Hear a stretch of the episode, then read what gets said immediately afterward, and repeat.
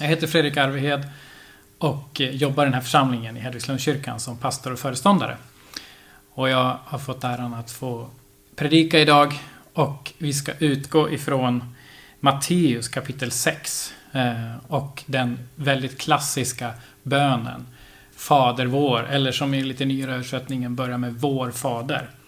Men först vill jag bara berätta att vi i den här församlingen nu har gått in i ett nytt år, precis som alla andra såklart. Eh, och vi vill börja, vi vill komma tillbaks till basics på något sätt, när vi startar om ett nytt år. Eh, därför att vi vill, vi vill börja med Gud. Vi vill börja med att gå till honom, vi vill börja med att be till honom. Och umgås med honom som är ursprunget till allt gott vi har. Och eh, därför är vi inne i en bön och fasteperiod. Och den kommer hålla på några veckor.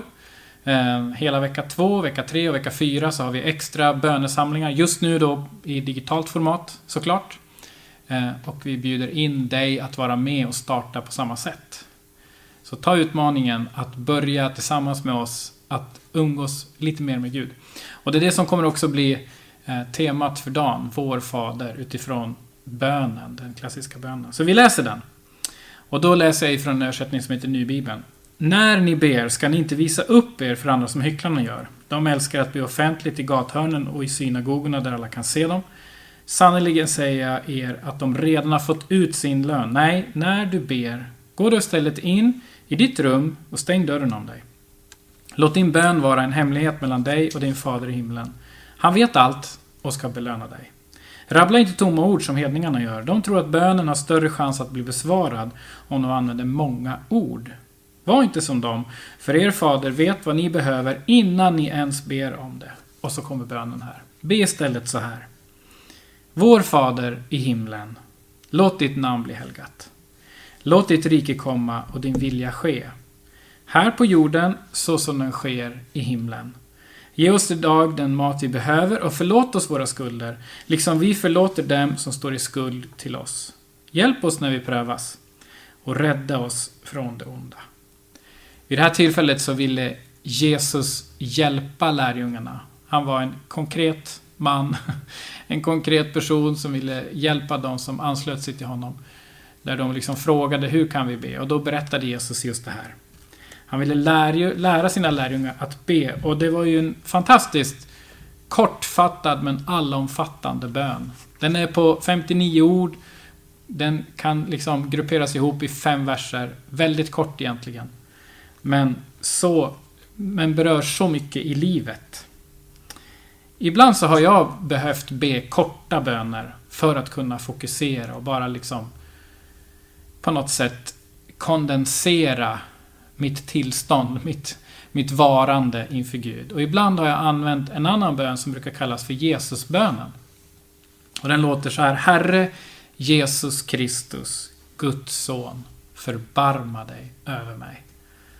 Och så har jag vid vissa tillfällen när det verkligen har knutit sig i livet gått och bara bett den här gång efter gång efter gång.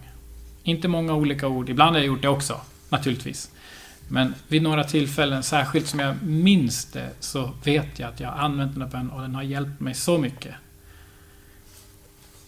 Det var så att Jesus ville lära lärjungarna be och han gav ett exempel. Eh, och antalet ord behöver alltså inte vara det viktiga. Utan det handlar om lite andra saker. Egentligen så är det att för mig så har det varit så att spendera tid med Gud det är det som lugnar ner min själ. Det handlar inte om att jag rabblar upp 1215 ord inför Gud och så cashar jag in ett bönesvar. Ungefär som jag stoppar in ett antal mynt i en automat eller vad det nu kan vara för någonting. Betalar en vara på nätet och så kommer den ett par dagar senare. Det handlar inte om liksom min, mitt värde som jag stoppar in i Gud, min tid, mitt antal ord. Utan för mig så är min erfarenhet att om jag tar lite mer tid ibland så handlar det om att min själ, mitt inre, ska kunna få landa. Och då kan jag börja höra Gud, då kan jag börja uppleva Gud, då kan tankarna komma ta ro och Gud kan få tala in i mig. Lite grann kan man använda det som jag nämnde om i en annan samling här om dagen. Att be, be är som för det kristna livet väldigt fundamentalt. Det är som att andas. Jag andas ut någonting, jag andas ut hur jag än har det. Jag bara talar ut inför Gud. Så här har jag det just nu. Och så kan jag få hålla på med det en stund. Jag är frustrerad, jag är arg, jag är trött, jag är irriterad. Eller jag är glad, naturligtvis. Gud vill veta allt om oss. Och så kan jag bara få stilla mig och andas in hans ord, hans tilltal, hans omsorg. Men det där kan ta lite tid. Jag kan få lov att andas ut ganska länge innan jag kan börja andas in det som kommer ifrån Gud. Men hur den är så kan man ju undra. Hur, varför bad Jesus på det här sättet? Och vad var, hur var det han började? Jo, han började Vår Fader. Och då är det faktiskt så att Jesus lär lärjungarna här någonting nytt. Det var mycket som var nytt med Jesus. Det var saker som, som folket som gick runt honom hade uppfattat om Gud som liksom blev kondenserat på väldigt många sätt och det blev en möjlighet framförallt att få en intim och nära relation med Gud själv genom Jesu död och Jesu uppståndelse. Men det han betonar när han går fram de här åren, eh, när han pratar om Gud, det är att han ser Gud som sin pappa. I hela Gamla Testamentet så används Fader eh, om Gud på det sättet ungefär 15 gånger. Det finns indirekta eh, platser där det står om Gud som Fader också. Men, att, men direkta platser så, så är det omkring 15 gånger. Men när Jesus pratar under de här tre åren han gick med sina lärjungar så pratar han om Gud som sin fader 165 gånger, så som det är nerskrivet i evangelierna. Så att det här är någonting nytt. Det är ganska liksom annorlunda, ganska nytt. Även om, om, om Gamla Testamentet finns det med som begrepp så, så är det någonting som förstärks oerhört av Jesus själv. Även Paulus tar med det här. I sina brev eh, så har han med det ett 40-tal gånger, att Gud är vår far. Och det ordet som används i arameiskan, som var liksom Jesu barnspråk, han kunde troligtvis lite grekiska också, Eh, Eh, för det var liksom världsspråket, ungefär som engelska för oss svenskar är idag. Så när han gick tillbaka till sitt ursprungsspråk, sitt, sitt eh, modersmål, så var det arameiska och då använde han ordet ABBA. Eh, och jag vet att det här finns i, i, olika former i Mellanöstern även idag som ordet för far, eller som till och med pappa. För det här användes av små barn, även lite äldre barn har det visat sig, eh, enligt forskning, att man också använder det. Så att man kan ana att det finns en väldigt intim klang i det här ordet. Eh, jag har själv tydliga minnen av mina barn eh, när de var små. Framförallt så minns jag så tydligt när vi bodde på Fidjöarna och jobbade där som volontärmissionärer. Att när jag kom hem på dagarna till vår lägenhet så kom de springande och ropade pappa. Och det är ju någonting väldigt, väldigt varmt som händer i hjärtat när jag tänker på de minnena. Eh, och den bilden är någonting som du kan ta med dig i din relation med Gud.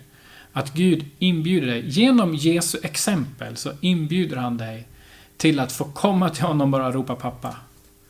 Att, att det finns det där värmen, närheten. Eh, det är det som Gud vill bjuda in dig till. Så uppfattar jag det verkligen. Och Jesus han upprepar flera gånger att han har en väldigt speciell relation till sin pappa, pappa Gud. Han har en, han, det står till exempel i Johannes 20 och 17 står det så här att Jesus sa Håll inte fast mig, för jag har ännu inte återvänt till min fader. Men gå till mina bröder och säg till dem att jag ska återvända till min far och er far, min Gud och er Gud. Jesus han uttrycker sig gentemot Gud, Fadern, att det är min pappa. Och han uttrycker också och bjuder in oss att vi också kan få ha honom som vår pappa. Det är tydligt på så många ställen. Men nu måste vi problematisera det här lite grann, för det kan ju låta otroligt eh, familjärt och otroligt bra att kunna komma till Gud som sin pappa. Men det kan hända att du har en relation till din pappa.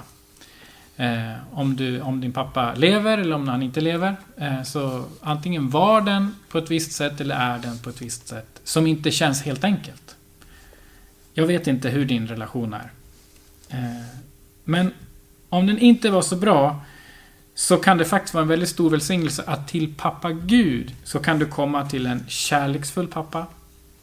Du kan komma till en närvarande pappa som, som finns där du är. Och en pappa som verkligen bryr sig. Alltså med det menar jag en pappa som inte bara är fullt upptagen med sina egna projekt, sina, sitt arbete eller sina egna bekymmer. Utan där du är, där vill han också vara och lyssna på hur du har det precis nu. Det är så jag uppfattar det Bibeln säger.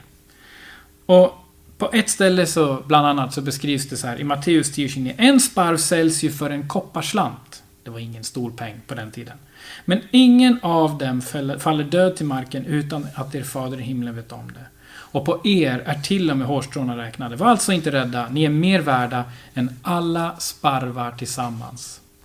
Jesus beskriver här hur mycket omsorg vår pappa Gud har om dig och om mig. Men om det här nu ändå skulle vara ett så stort skav i dig att tänka på Gud som din pappa. Därför att du kan ha en väldigt jobbig relation med din egen. Så är det ju faktiskt så att det är inte så att han, han är, Gud är inte en människa. I, i Johannes 4.24 så står det att Gud är ande och alla som tillber honom måste be, tillbe ande och sanning. Så, så Gud är ju inte en människa, det är det jag vill säga. Om du får bekymmer med det här med att uttrycka honom som pappa så ska du veta att Gud är fortfarande Gud. Han, är inte, han har inte alla de egenskaper och utseende som vi människor har. Gud är Gud, Gud är ande. Eh, men vi bjuds in att kunna ha honom som vår egen far. Och om din pappabild är väldigt förstörd så kan det faktiskt vara så att du kan få närma dig Gud som din mamma, som din mor. Lyssna på vad det står i Jesaja 49 och 14. Det står så här. Sion säger Herren har övergett mig, han har glömt bort mig. kan en mor glömma bort sitt lilla barn? Så att hon inte förbarmar sig över det barn hon själv fött. Även om hon skulle glömma ska jag i alla fall inte glömma dig. Det är Gud som uttrycker sig som en mor. Som en mor som aldrig överger sitt barn. Även om en mamma skulle kunna det. Det är inte vanligt, men det skulle kunna vara så. Då vill Gud visa att han aldrig någonsin glömmer dig eller överger dig. Som en sån mor är han. Och då kan du komma till Gud faktiskt på det sättet. Vitsen är att du kan få närma dig Gud och uppleva den intimitet och närhet det är. Så att du får en, en eh, fädernerelation. Alltså du får en sån här nära relation. Där han vill vara din pappa. Och faktiskt din mamma. Jag skulle vilja få be för din allra närmaste relation med dina föräldrar. Eh, den kan vara trasig. Den kan vara helt... Inte finns. Eller så har den sina skav. Eh, det, så är det nog för de allra flesta. Men jag ska be nu alldeles strax här att du ska få uppleva att det får bli en frihet i den här relationen. Jag vet att det här kan kräva samtal, stöd på olika sätt och du är också inbjuden att, att kunna höra av dig till, till kyrkan om du vill ha själavård. För det här med relation till våra föräldrar och vår närmaste familj det både är en välsignelse men också kan det liksom faktiskt bli en förbannelse på det sättet att det blir, det blir ett stort skav när det inte fungerar. Och Jag skulle vilja också läsa psalm 68.6. En far för de faderlösa. Här är en beskrivning av Gud igen. En far för de faderlösa. En änkornas försvarare är Gud i sin heliga boning. En Gud som ger de ensamma ett hem och för ut fångarna i frihet. Och nu ska jag alldeles strax be för dig att du ska bli utförd in i friheten. Att du ska få uppleva någonting nytt. I första hand tillsammans med Gud. Och att du kan uttrycka och be med nästa gång den här bönen be, äh, bes. Fader vår. Och att du kan känna, ja, jag vill också gå till Gud som min pappa. Så, vår far. Till dig vänder vi oss nu. Jag vill vända mig till dig för den som har en trasig relation med sin förälder.